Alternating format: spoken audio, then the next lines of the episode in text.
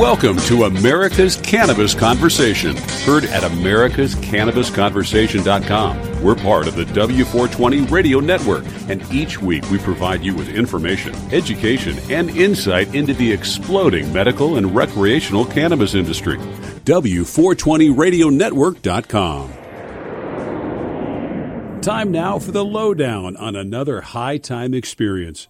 Here's 420 lifestyle correspondent Rich Walkoff. You never know who you're going to run into at the Emerald Cup here in Santa Rosa, California. It's Bree and Rose tag teaming it from Colorado to California because it is all about being in compliance now that California has become maybe the most highly regulated California cultivating state, and Colorado wrote the book on it. So, Bree, let's start with you. You're with a company that consults and is probably guiding a lot of companies in California on compliance because that is the big operative word now. Yeah, absolutely. So we build compliance operations infrastructure where we come in and do all of the shortcuts of the labor costs and the other nuances that you probably don't know coming into a compliance market. So we will come in and do an assessment, we'll identify any gaps, and then we'll also help build that infrastructure and any training on top of that to make you sustainable actually without us in the long term. And more importantly, skip all these labor costs that you have to go through and trial and error and also compliance risk and just not have those direct answers and know how other mature markets have handled these compliance aspects. And Rose, first thing you said to me is from seed to sale. So just expound upon that because it is tracked. The cannabis product is tracked from its inception. It sure is, and uh, the challenges there come come uh, about when you're talking about every step of the way. Something has to be tracked. So for cultivation, it's extremely difficult to track every waste that comes off a large plant um, especially when you're talking about one farmer on that farm, or if you're talking about manufacturing and all of the waste that they're, you know, um, accruing and whatnot, and how they're supposed to track getting rid of that waste. Um, pretty much every step uh, in, in the supply chain has some issues with holes in the track and trace um, that could be easily fixed by the regulation. Okay, now if I purchase a seed, it's going to be tagged. If I grow a plant, and it produces seeds, it's going to be tagged. How does that work? Yeah, so essentially, by the time that is a seed, usually you collect seeds at harvest most time, or other times like before harvest. And let's say I'm collecting all of those seeds, I would put a tag on those seeds, and then those seeds have to be transferred to a distribution license, and then that distribution license to the retailer, and then finally to the consumer. And between there, like if it isn't seeds, you would have testing. If you're talking about trim all the way to an edible, there's going to be different steps from crude oil to distillate to your first batch of uh, manufactured goods to your final form production. So there's just so many steps that you have to do to make sure that you're tracking every single bit. Yeah, this is pretty cumbersome, and then maybe that's why the black market continues to maybe rule the day because with all the permits, the costs and you're talking about the tracking of seed to sale, that's pretty cumbersome, not only bureaucratically, but financially. It sure is, and especially like splitting up the license structure, it actually makes it more difficult for people to be in-house cultivator to the retail. So, you know, because you have to be a distributor to test your product, because you have to have a nursery license to sell your seeds, just makes it a lot harder to be able to afford these things, you know, and they had been doing it forever. So now that they have to pay to play, it's just making it more difficult. Now, did California replicate Colorado's plan, or did they make it more cumbersome? They did not. I mean, it depends on what you're talking about. Yeah. But um, I think the, the structure of the licensing is where it's most different. Um, and they were trying to avoid those like larger conglomerates of you know people coming in and taking over the industry, but really what they're doing is hurting the small farms and hurting the smaller manufacturing and stuff because they need to accrue all these licenses to keep up with the big guys. Yeah. One thing they did do well is that we have one supply chain.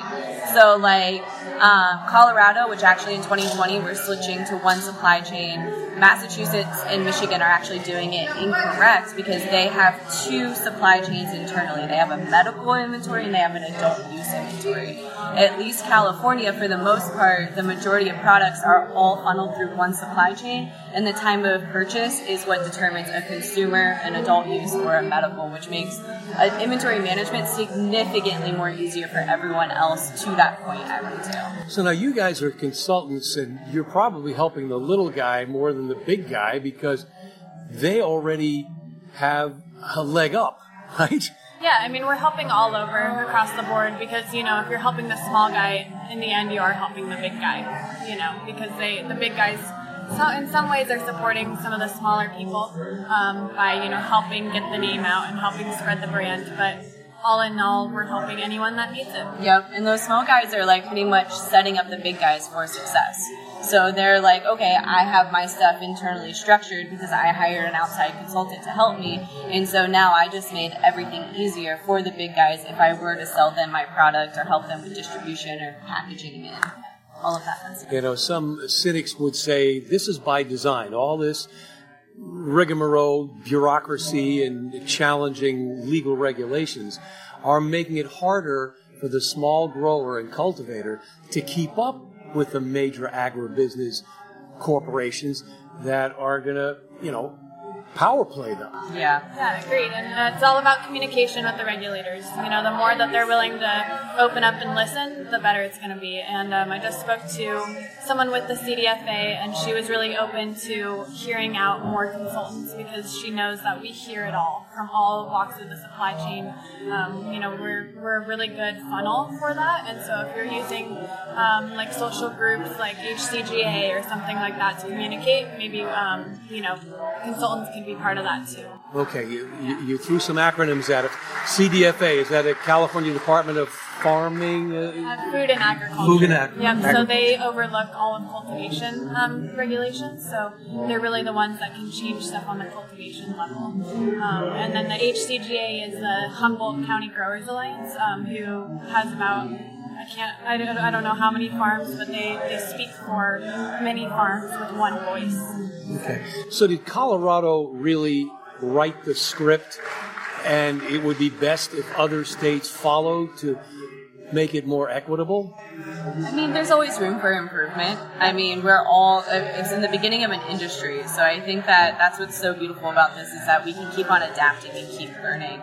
So I appreciate other markets taking what we've developed and tweaking it to be their own. Like this whole supply chain is a great example. Um, how the equity program is super important in California. We don't have an equity program in Colorado. I think that's extremely important.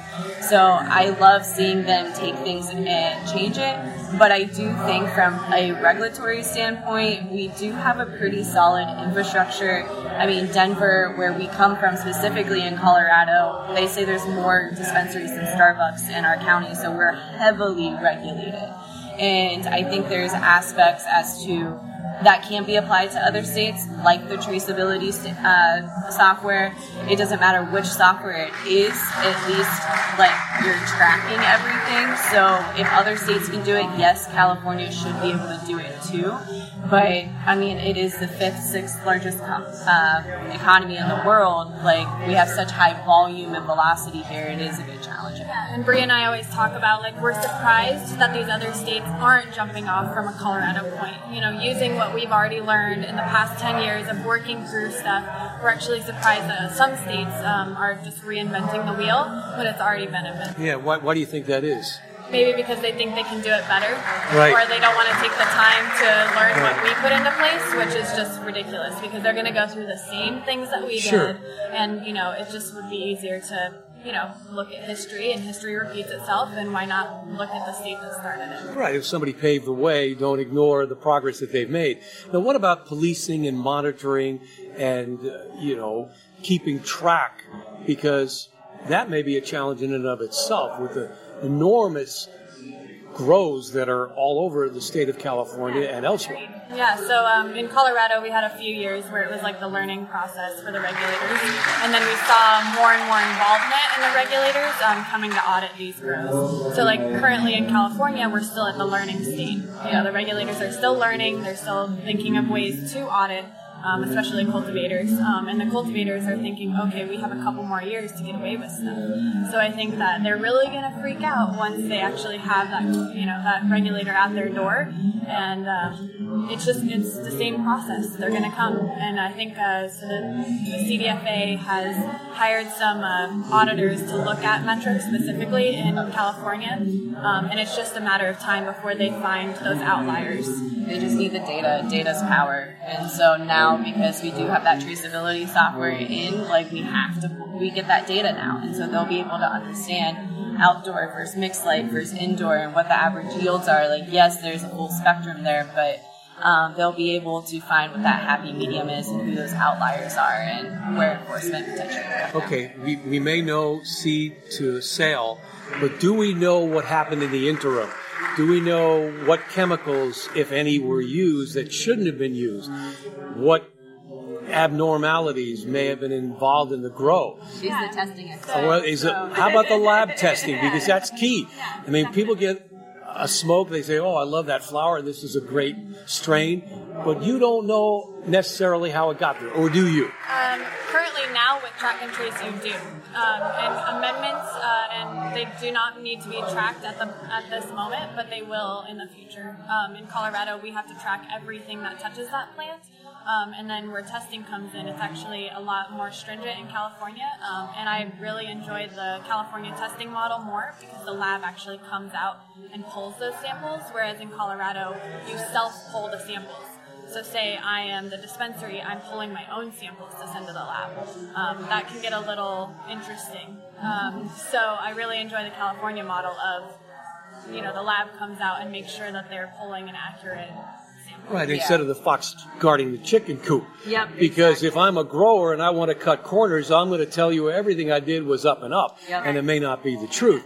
So California's regulations are more stringent. Yes, and yeah. currently we're not tracking that in the track and trace system, but there is an area to do that within Metrc.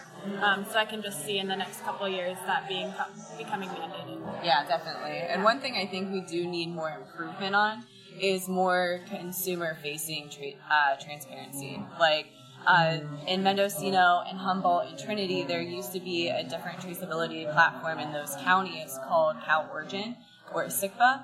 And that I really liked because it was actually consumer facing, that there was a label on the packaging where you could see the actual entire, entire supply chain until you received that product as a consumer.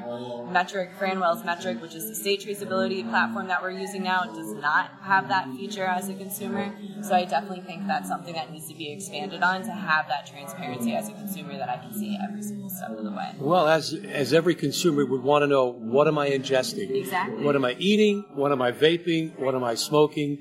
And is it as advertised?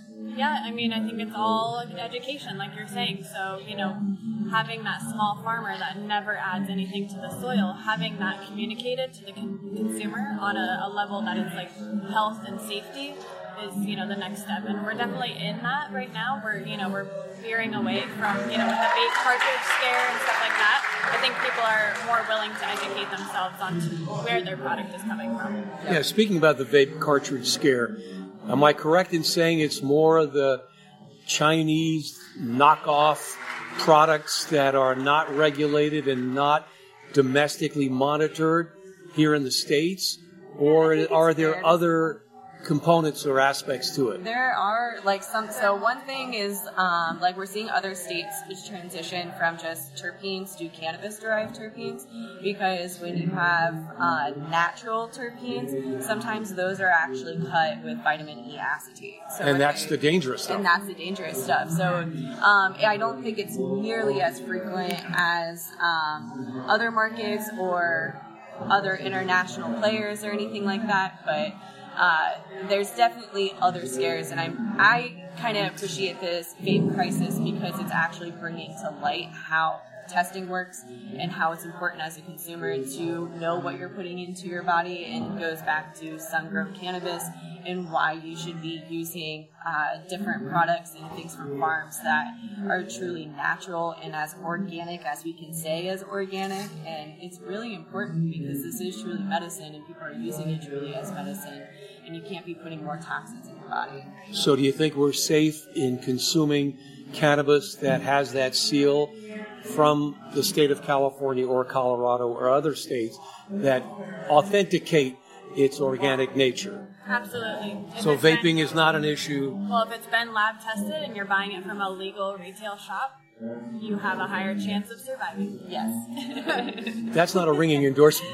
a higher chance of survival. I want to hear you say But, you're you safe. know, The one thing that Bree and I talk about is like, you know, there's going to be traceability from from where those terpenes came from, from where those cartridges came from. You know, it's going to be more of yeah the hardware. Um, it's going to be you know more tracking every component of that product. So I think we'll see that. As it should be, right? I mean, this is this is a win-win. It's a win for the grower. It's a win for the consumer. I mean, I want to know what I'm putting in my body, like everyone else, Yeah. especially with the scares that have become all too prevalent. Ladies, again, your consulting company and how consumers or interested cultivators would, would be able to reach you. Yeah, you know, we help the whole supply chain. Um, so we are Rocky Mountain Cannabis Consulting. You can find us on Instagram, um, Instagram, and- Twitter, yeah, Facebook, Twitter, Facebook, and our uh, our uh, our website is rmcc.io. If you guys want to check us out. or RockyMountainCannabisConsulting.com. Either That one. sounds great. That's there. Well, I feel better and safer after having talked to you about the monitoring of whatever we're ingesting in the cannabis side. We're at the Emerald Cup. Rich Walkoff from W420 Radio Network. Are you interested in learning more about cannabis? Have you thought about starting your own cannabis business but don't know how? If so, we invite you to join the cannabis conversation with other people like you who are looking at the exciting opportunities in this exploding business. Listen to America's Cannabis Conversation. You'll hear from industry experts and get insights into the cannabis industry. For archived shows and for more information, log on to americascannabisconversation.com. It's time for Women in Cannabis on America's Cannabis Conversation, part of the W420 Radio Network. Didn't you get the memo? Here's Chase Roberts. Welcome back to the conversation. This is Chase Roberts, Woman in Cannabis correspondent for the W420 Radio Network. It is a pleasure to introduce Trailblazer Jennifer Lujan. She was the founder and CEO of Weed for Good and serves on its board, has been featured in Forbes, was named by the San Francisco Business Times as one of the most influential women in Bay Area business 2020. She is currently the Senior Director of Social Impact at Eaze, California's largest, one of the original, and a leading online cannabis marketplace and delivery service. It connects adult consumers with licensed dispensaries and products. Jennifer, welcome. Thanks for being here. How are you? I'm great. Thanks for having me. Let's start at the very beginning. How did your childhood in Texas guide you on the path you're on?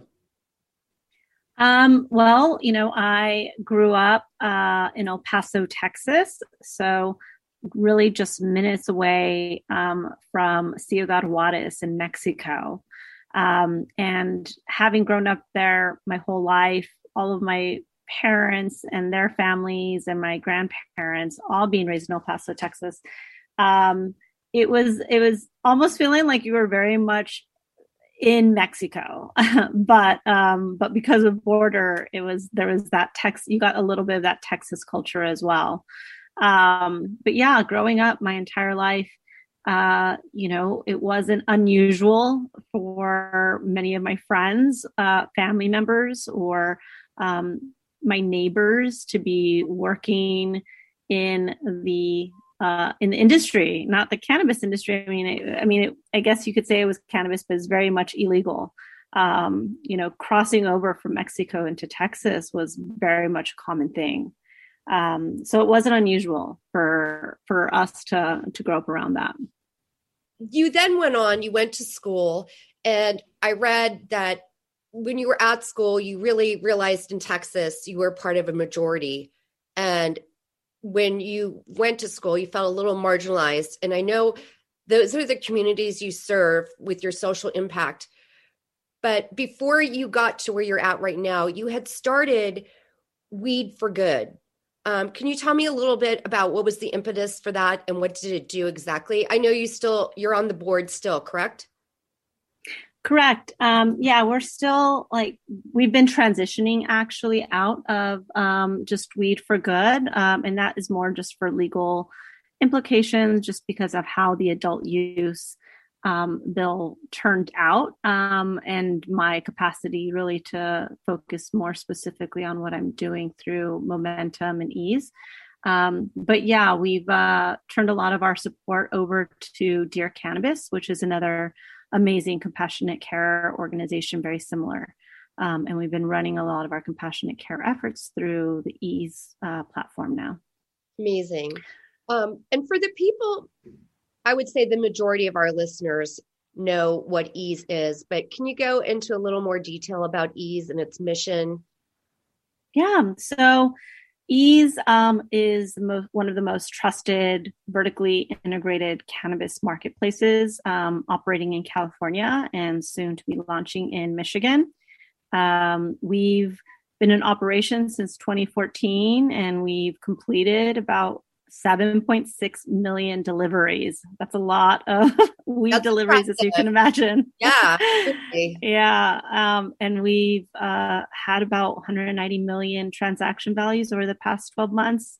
Um, you know, part of this is like really working not just to provide safe and trusted products to consumers, but also to educate them as well um, about cannabis and, and what works for them um, part of another area in, the work that I do in the real in, in social impact is really making sure that we're empowering these like small businesses.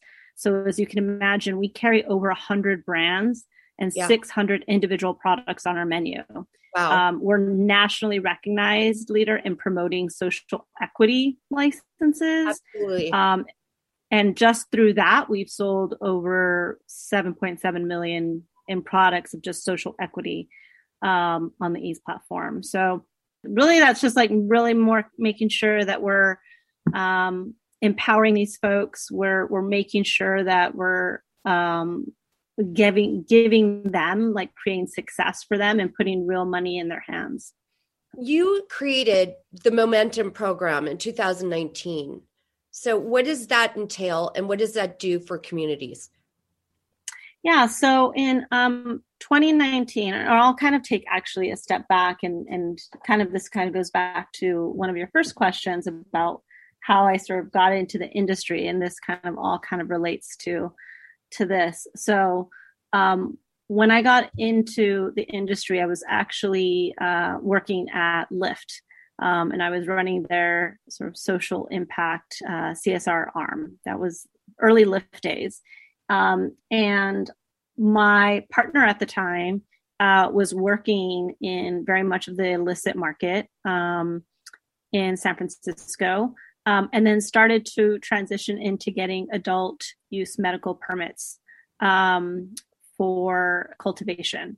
And when that transition started to happen, um, I it really opened my eyes um, just from the medical side of cannabis about who were the patients that really needed this um, and who who was getting it and, and, who was struggling to not get it.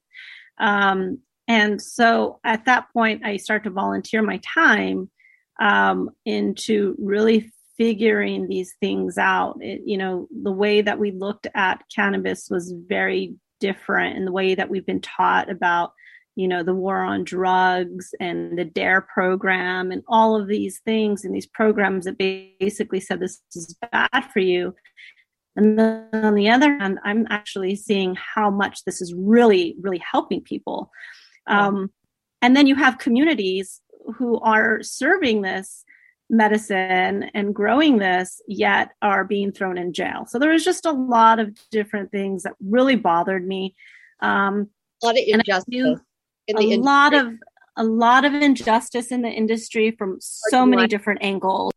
Marginalized social equity health equity um, accessibility, um, you know, part even to our opiate issues, like all of these things were just, you know, really um, negatively impacting us. And so I, uh, at that point, started working with some veterans um, and started to do work on compassionate care.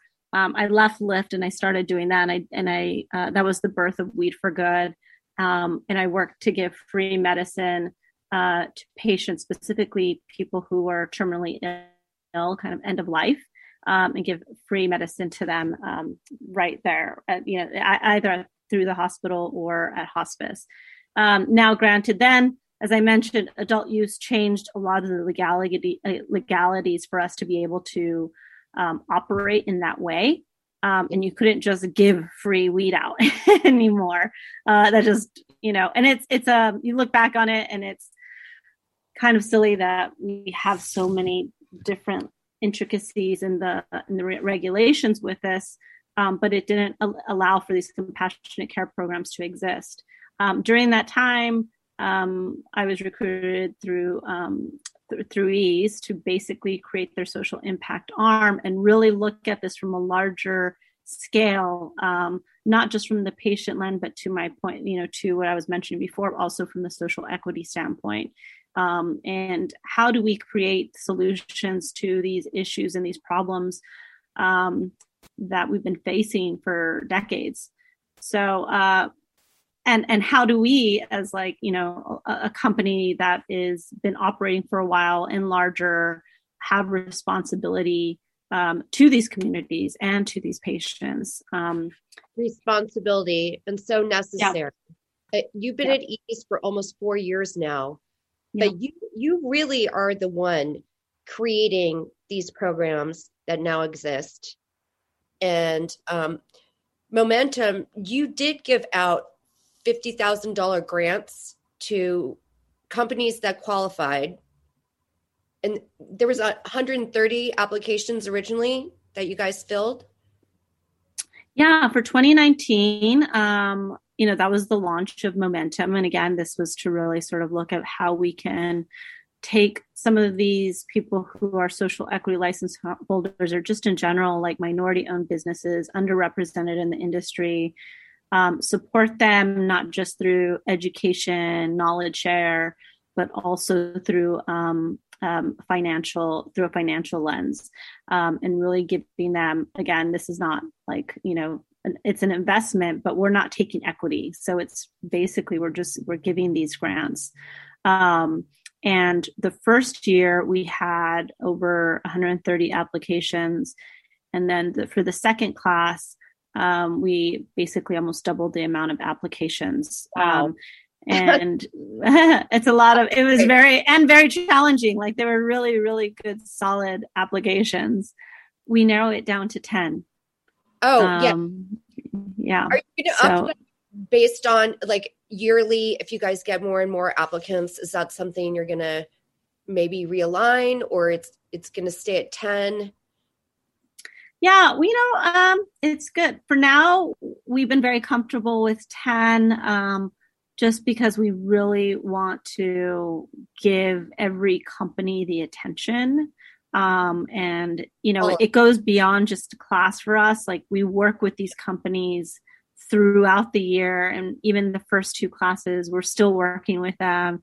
You know, our goals are to make sure that it's not just you know us giving that the, through the program and you know closing the door on that relationship it's we really want to have sustained success for them um, and for them to be successful. And we know understand that businesses it you know especially a small business in this industry yeah. it takes time. Yeah. Well you're offering the support that's so needed. Um, Eaze announced some exciting news that there's going to be an acquirement of another company, which will therefore put you in maybe three to four other states. Is this a, a program that you are going to expand to those states when that happens? Yeah, so actually, um, this past year, this past class, we actually did um, expand it beyond California and, and, we, and we made it a national program. Um, So uh, for the second cohort, we had um, not just businesses from California, but we also were um, had some more on the East Coast. So Michigan, New Jersey, and New York were represented in Momentum Cohort Two. Um, yeah, really exciting, and um, yeah, we we look forward to expansion into these other states. Seems like Eaze is going to take over the nation. um, you know, California, correct? We. I'm sorry. We're, yeah, we're everywhere in California. Yeah, we are. Mm-hmm. And um, I think for us, we we do a really really fantastic job of a very well curated menu. Um, again, you know, a lot of these uh, we pride ourselves on making sure that our items are um, the best of the best um, in the products that we sell. So being able to go into these uh, different states that have consumers who are looking for that, you know, and looking for a variety of products um, is something we want to give them access to. Absolutely. And are you active with the Eaze Insight program? Um, I have. Um, I'm not directly um, associated with our um, our our data. Are you talking about our data insight yeah. reports? Can you tell yeah. to our listeners about what that is because that's amazing too. You're you Eaze is also tracking information as you go along.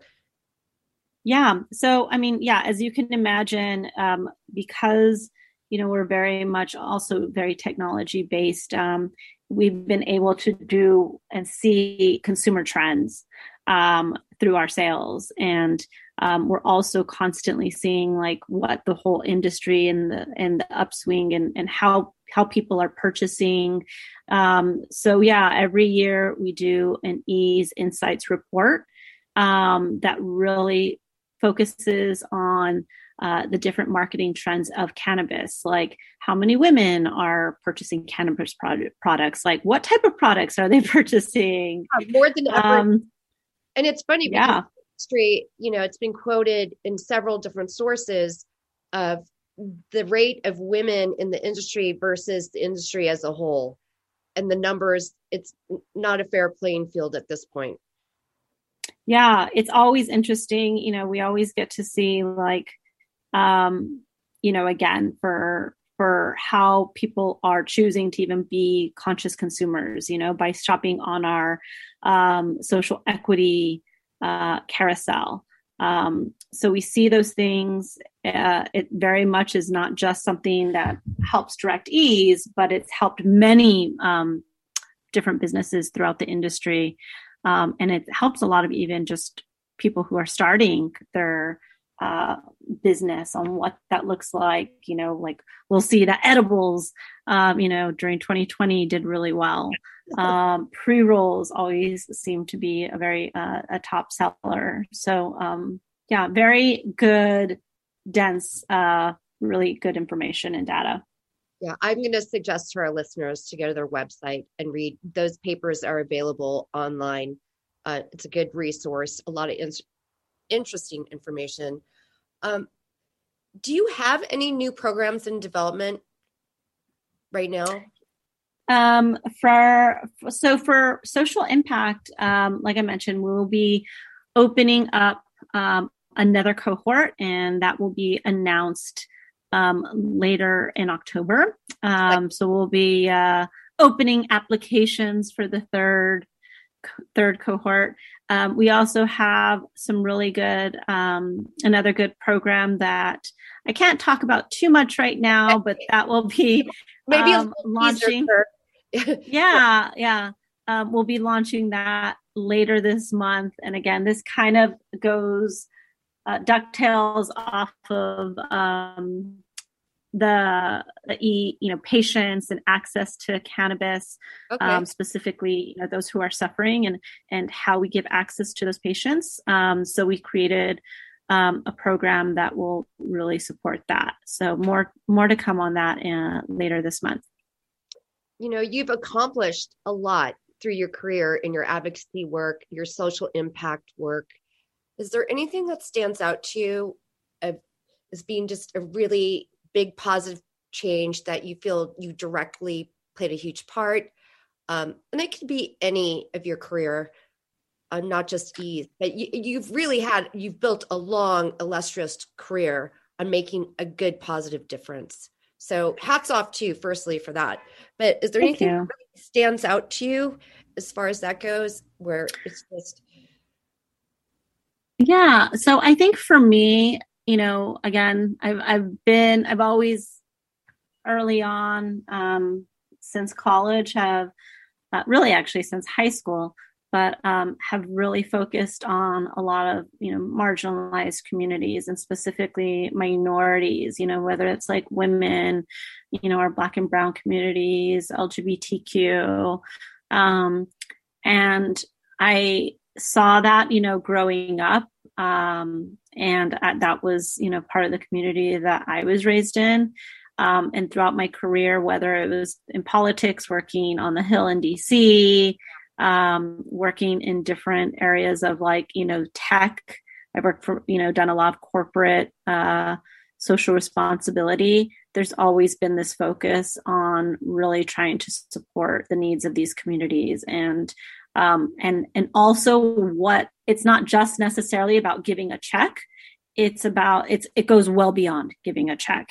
And how and i think the thing that i really pride myself in the work that i've been able to do in my career um, you know i've worked in a lot of you know disruptive industries you know whether it was ride sharing or now cannabis um, and in these startups. So really looking at the way of how these companies function as a business to be doing good you know? And it's not just about like again giving a check out it's not just a philanthropy. It's No. so much more than that. And so important the guidance the time the investment. And companies i think are re-gearing to really have this as a priority. Have you noticed that with companies? This kind of absolutely yeah i feel yeah like absolutely 10 for years sure. now maybe i feel like it's been propelling and getting bigger and bigger or they're becoming more conscious of it but it's like i said it's thanks to people like you who really have it you know put it on the table make it happen. It's been a pleasure to talk to you today. I want to thank you for being here and for our listeners, Thank if you. you missed any of this great interview with Jennifer Lujan, you can go to w420radionetwork.com and visit our archive section. And we'll be right back. You're listening to America's Cannabis Conversation on W420radionetwork.com.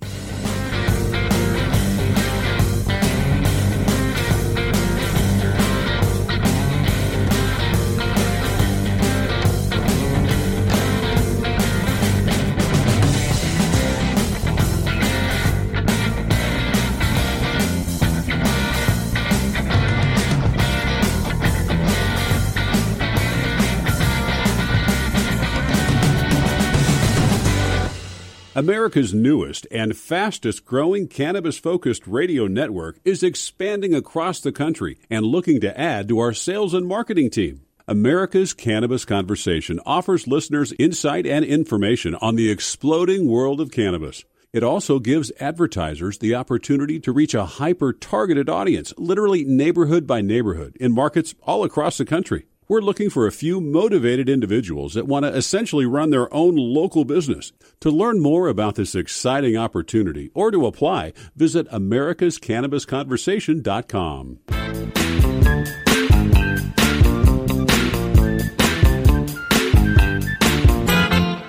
Welcome back to the conversation. And joining us today is Ryan Douglas, who was a master grower of Tweed Incorporated, and he's just recently published a new book, From Seeds to Success How to Launch a Great Cannabis Cultivation Business in Record Time.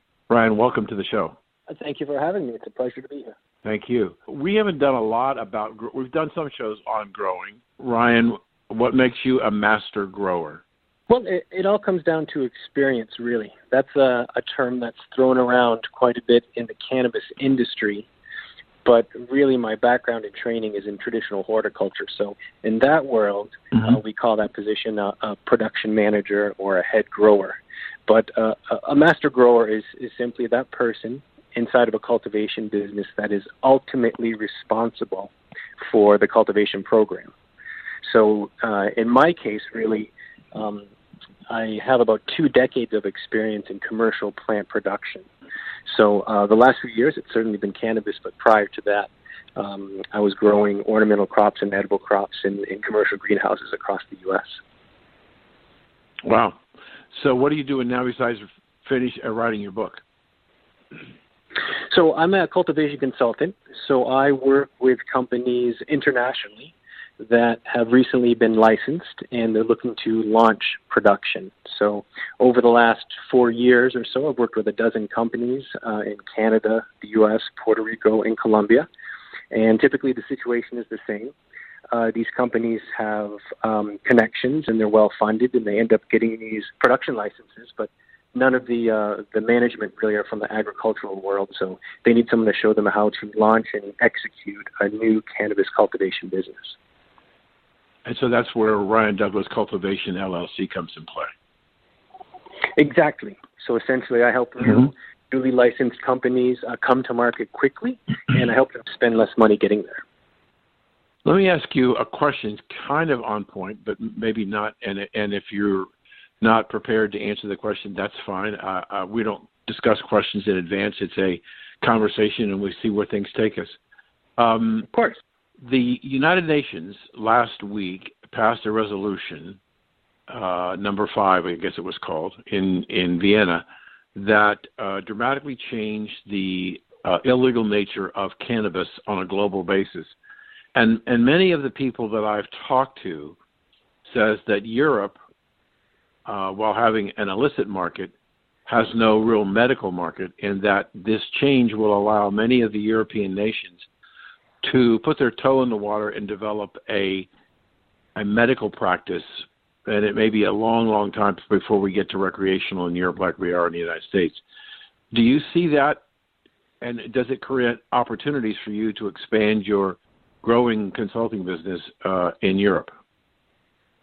Well, absolutely. So I work anywhere in the world uh, that cannabis is legal.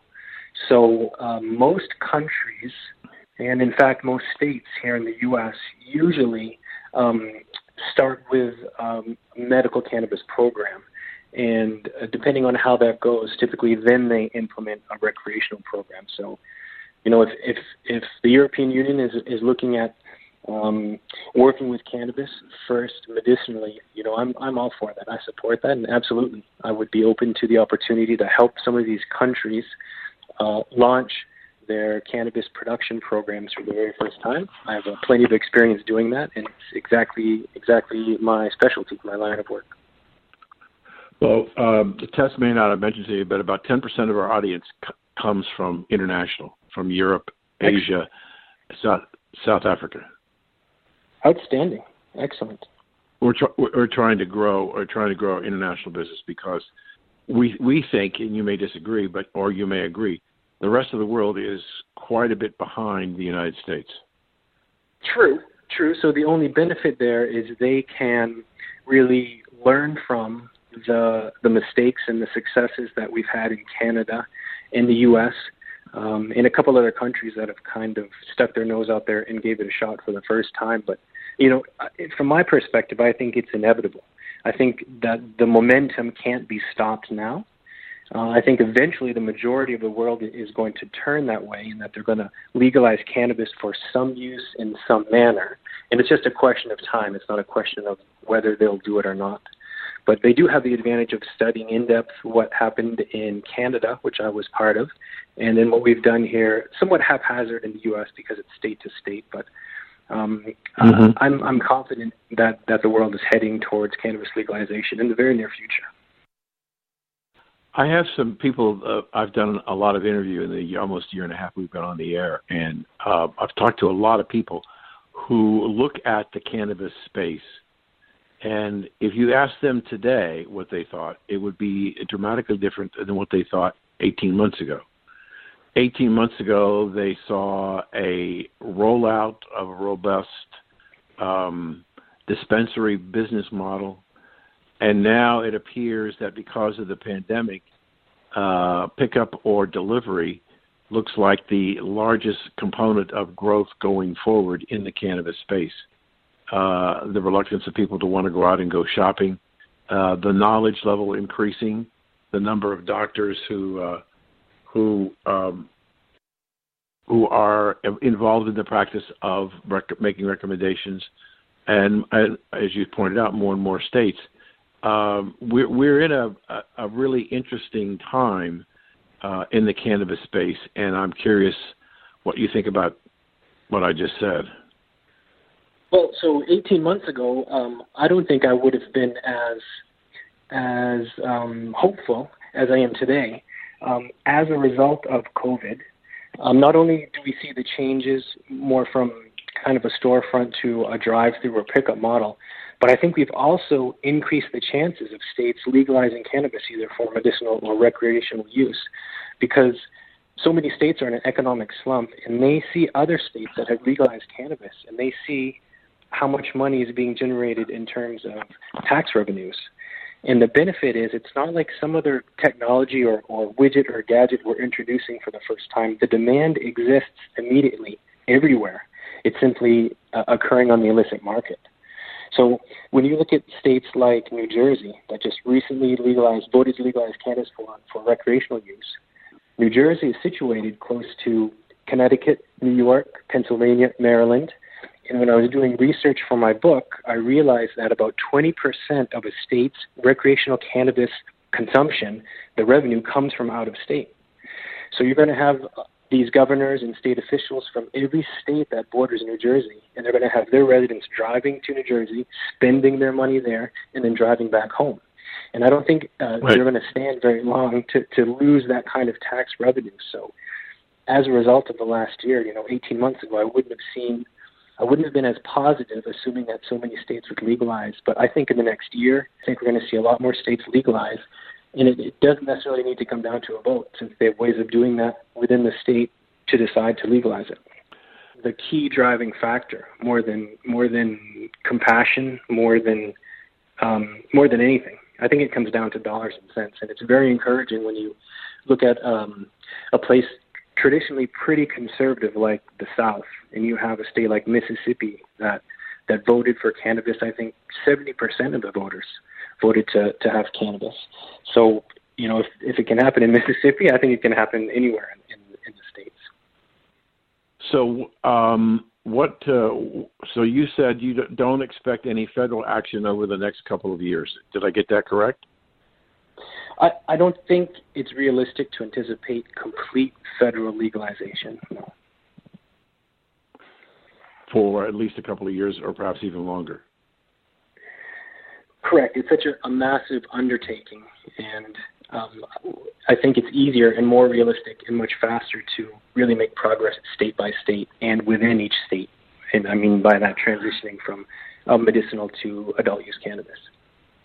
I, I think you, you made a, a really important point that I just want to go back and have you reemphasize, and that is that we're we're seeing the states uh, based on the votes of the electorate. The electorate is saying they want this, and that maybe the electorate may put the pressure. But it's what does it take about two years to get through on a ballot initiative? So is the next big window 2024?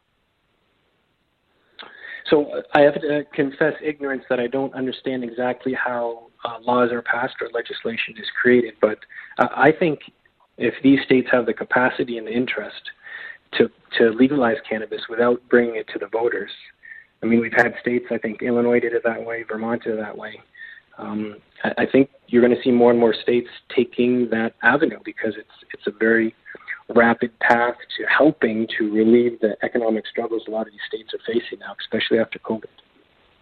When I heard about your book, I was fascinated because uh, cultivation is obviously the source of supply, and um, uh, we we know that there are certain states around the country who've opened up with uh, an insufficient amount of, of cultivation. So, what was the genesis for writing your book? So this was based on my experience uh, consulting with startup groups over the last four years. And what I found is that when uh, potential clients called me to come have a look at their production site to address a certain problem that they're having, it was very seldom a technical issue like the wrong kind of fertilizer or the wrong kind of grow light.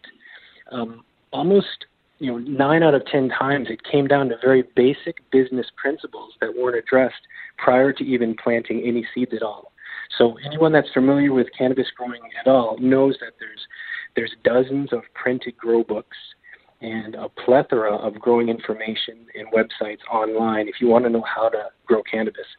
What I found that there was absolutely nothing of was a business book that could speak to people from any industry and really lay down a clear path for planning and launching commercial cannabis cultivation business. And so that's what I set out to do. This book was basically um, um, provide um, a step by step method for researching, planning, raising funds, designing, launching, and expanding a successful uh, commercial cultivation business with the goal of coming to market as quickly as possible. Do you prefer in your book uh, growing inside or outside? So I'm preferable to outdoor growing, uh, and by outdoor I mean greenhouse growing. So for a couple of reasons. One is it's my my background and my training is in traditional horticulture. So even prior to touching cannabis on a commercial scale, I was growing ornamental crops and edible crops in commercial greenhouses across the U.S. So that's really where mm-hmm. I'm coming from. That's my training. That's what I know best. But as we look ahead into the future, um, cultivation businesses need to anticipate that they'll come under increasing pressure to minimize their carbon footprint.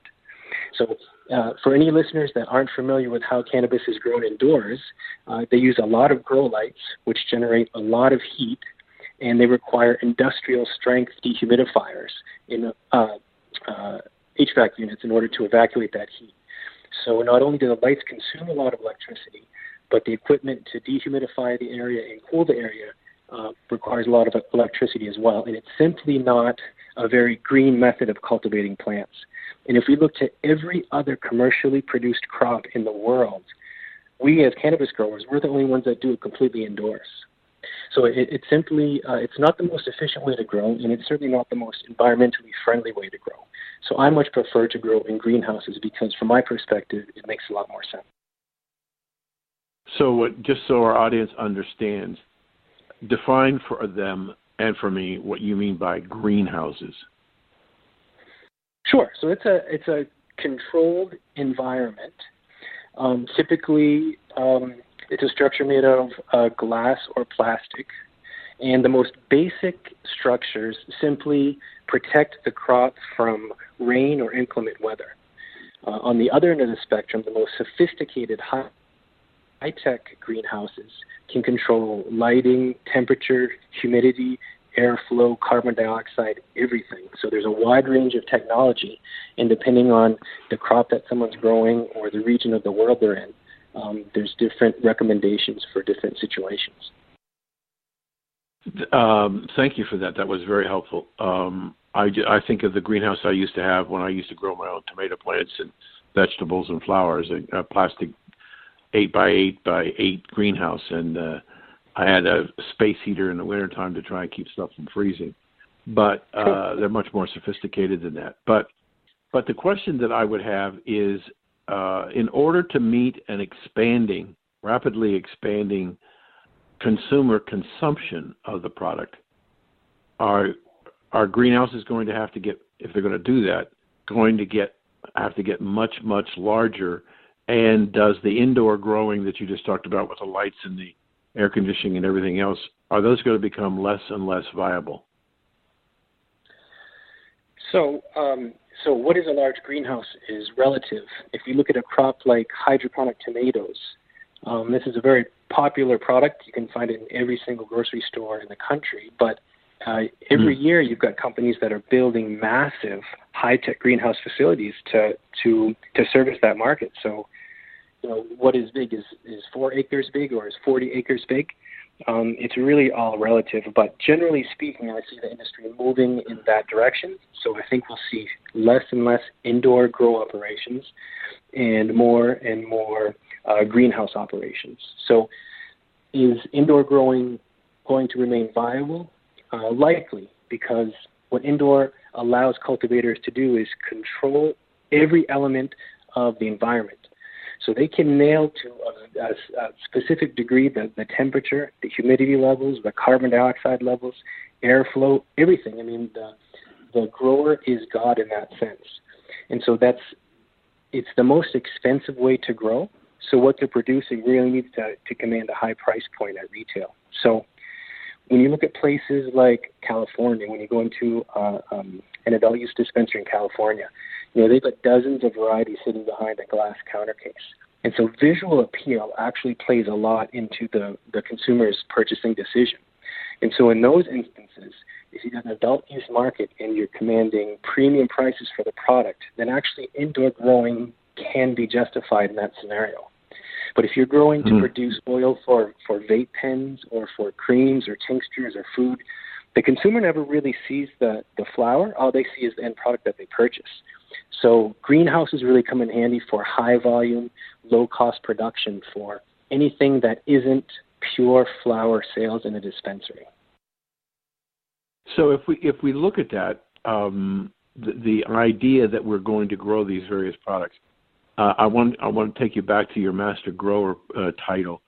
Um, do you see any new strains coming on board in cannabis that are going to be uh, dramatically changing the uh, the desire of, of the consumers?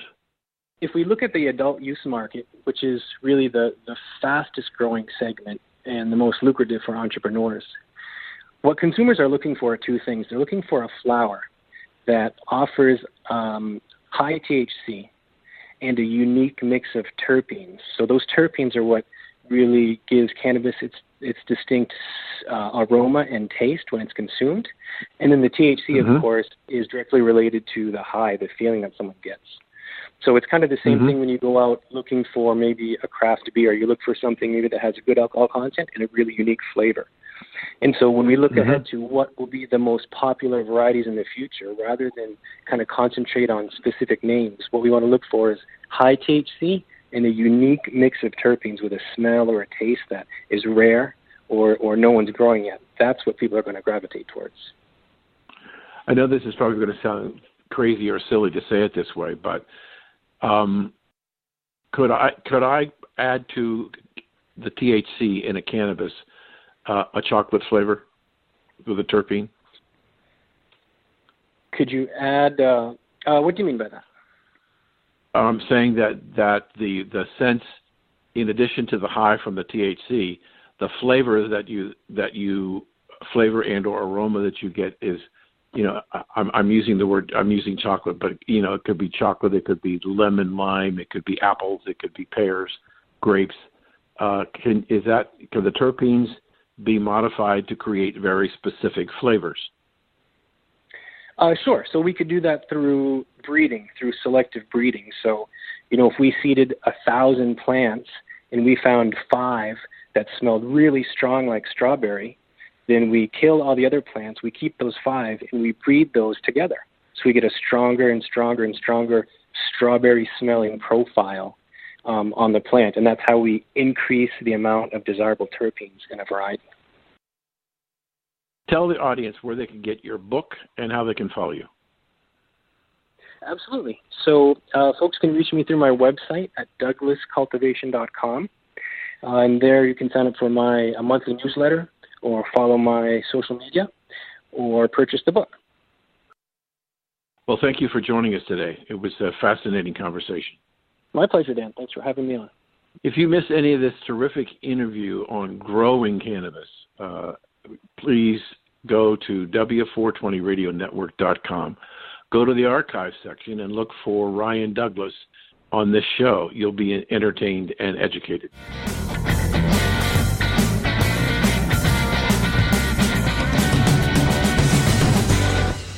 Thank you for taking part in America's Cannabis Conversation at americascannabisconversation.com. Each week, we provide our listeners information, education, and insight into the exploding medical and adult use cannabis industry. You'll hear from industry experts, elected officials, local growers, detractors, and more. Learn how to build your own cannabis business, how to grow the product, what's legal, and where it's legal.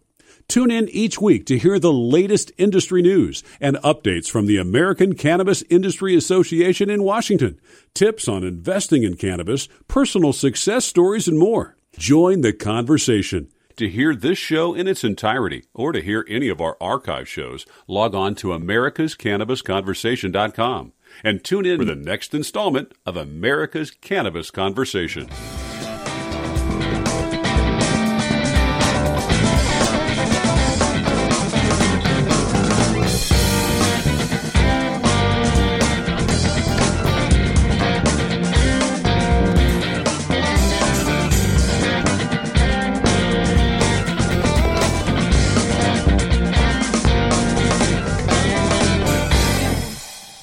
W420radionetwork.com.